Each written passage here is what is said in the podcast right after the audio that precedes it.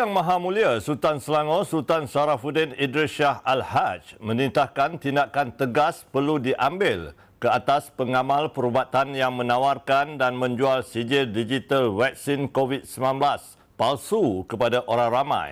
Sultan Sarafuddin Idris Shah Al-Haj menerusi kenyataan di Facebook Selangor Royal Office bertitah mereka ini harus dijatuhi hukuman paling berat jika didapati bersalah. Baginda terkejut dengan modus operandi yang diguna pakai oleh individu terlibat yang telah ditahan oleh polis Selangor iaitu seorang doktor pemilik sebuah klinik di Gombak dan enam orang pembantu klinik yang tergamak mencemarkan etika kerja perubatan profesional. Baginda amat kecewa dengan perkembangan terbaru ini yang boleh menjejaskan usaha kerajaan dan Kementerian Kesihatan untuk menghentikan penularan wabak COVID-19 di Malaysia. Sudah sampai masanya kerajaan negeri menggorak langkah dengan menyediakan penempatan pekerja untuk jangka masa panjang. Dijangkakan lebih banyak kompleks kediaman pekerja akan dibangunkan bagi menjaga kebajikan golongan itu selain memudahkan pemantauan. Datuk Menteri Besar Datuk Seri Amiruddin Syari berkata pihaknya mengenal pasti tapak seluas 200 ekar yang akan dibina oleh Perbadanan Kemajuan Negeri Selangor PKNS pada tahun ini. Jelas Datuk Seri Amiruddin Syari, kompleks itu bukan hanya menjaga kebajikan dan kesihatan pekerja tetapi mengawal penularan wabak seperti COVID-19 selain mampu memertabatkan hak asasi pekerja industri melalui penyediaan kediaman kondusif, sistematik berpengurusan dan selamat dari aspek kesihatan menerusi sistem pengudaraan sesuai. Beliau yang ditemui pada majlis pecah tanah pusat asrama pekerja di Kampung Baru Balakong. Beliau berkata inisiatif menyediakan kediaman kondusif kepada pekerja turut disahut pengusaha industri. Alhamdulillah ini adalah uh, projek pertama uh, pusat asrama pekerja asing yang diusahakan oleh Persatuan uh, Pengusaha-Pengusaha Kilang di Balakong ini.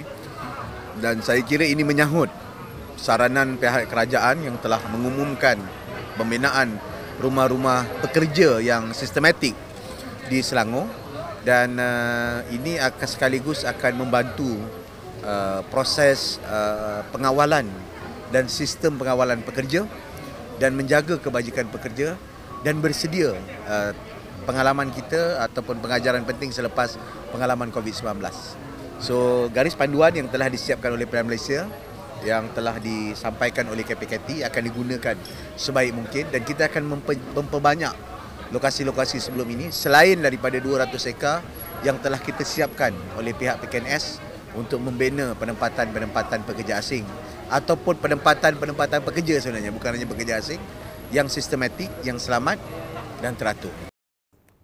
Orang ramai tanpa mengira kaum dijemput menyertai pertandingan ucapan kreatif dalam siaran langsung sambutan Tahun Baharu Cina 2022 peringkat negeri yang dilaksanakan secara atas talian pada 1 Februari ini dan berpeluang memenangi ampau berjumlah RM10,000. Pengurusi Jawatan Kuasa Khas Agama Buddha dan Tor Selangor, Datuk Ten Chang Kim berkata ucapan Tahun Baru Cina itu boleh ditulis dalam pelbagai bahasa bagi memberi peluang kepada semua lapisan masyarakat menyertainya. Pengacara program akan memaklumkan waktu penonton boleh menghantar ucapan sebanyak tiga slot disediakan untuk memenangi ampau berjumlah RM10,000 keseluruhannya.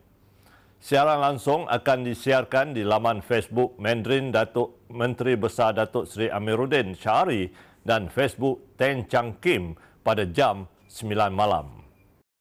Kerajaan Negeri Selangor akan meneruskan uh, program persembahan budaya uh, sempena menyambut Tahun Baru Cina bagi tahun 2021 uh, 22 selepas kita berjaya mengadakan program tersebut pada tahun 2021.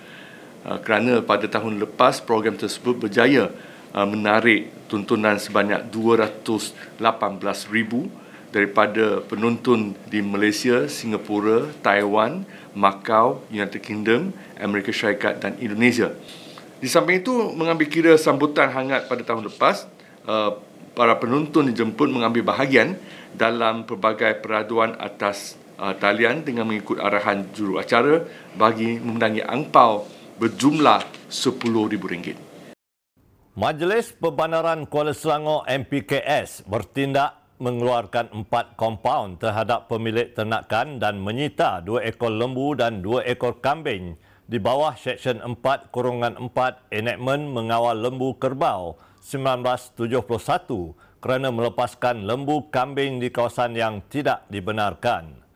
Menurut sumber yang disiarkan di Facebook MDKS, operasi pemantauan dan penangkapan haiwan ternakan dijalankan dengan kerjasama Polis Daerah Kuala Selangor menumpukan sekitar kawasan Bestari Jaya, Ijuk dan Jeram bagi tujuan mencegah haiwan ternakan seperti lembu kerbau dan kambing daripada berkeliaran di kawasan awam yang mengganggu ketenteraman penduduk serta mengancam keselamatan para pengguna jalan raya.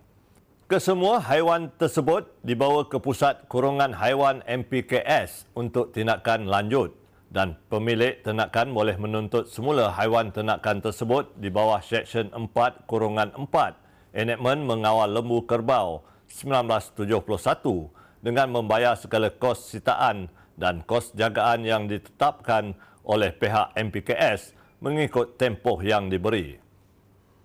Sekian berita semasa hari ini. Sebelum berpisah, saksikan visual Datuk Menteri Besar beramah mesra bersama jemaah Masjid Al-Azhar, College Universiti Islam Selangor Quiz ketika singgah menunaikan solat Jumaat semalam. Beliau turut menyalurkan sumbangan pejabat Datuk Menteri Besar sebanyak RM5,000 kepada Masjid Al-Azhar College Universiti Islam Selangor Quiz. Bertemu lagi esok.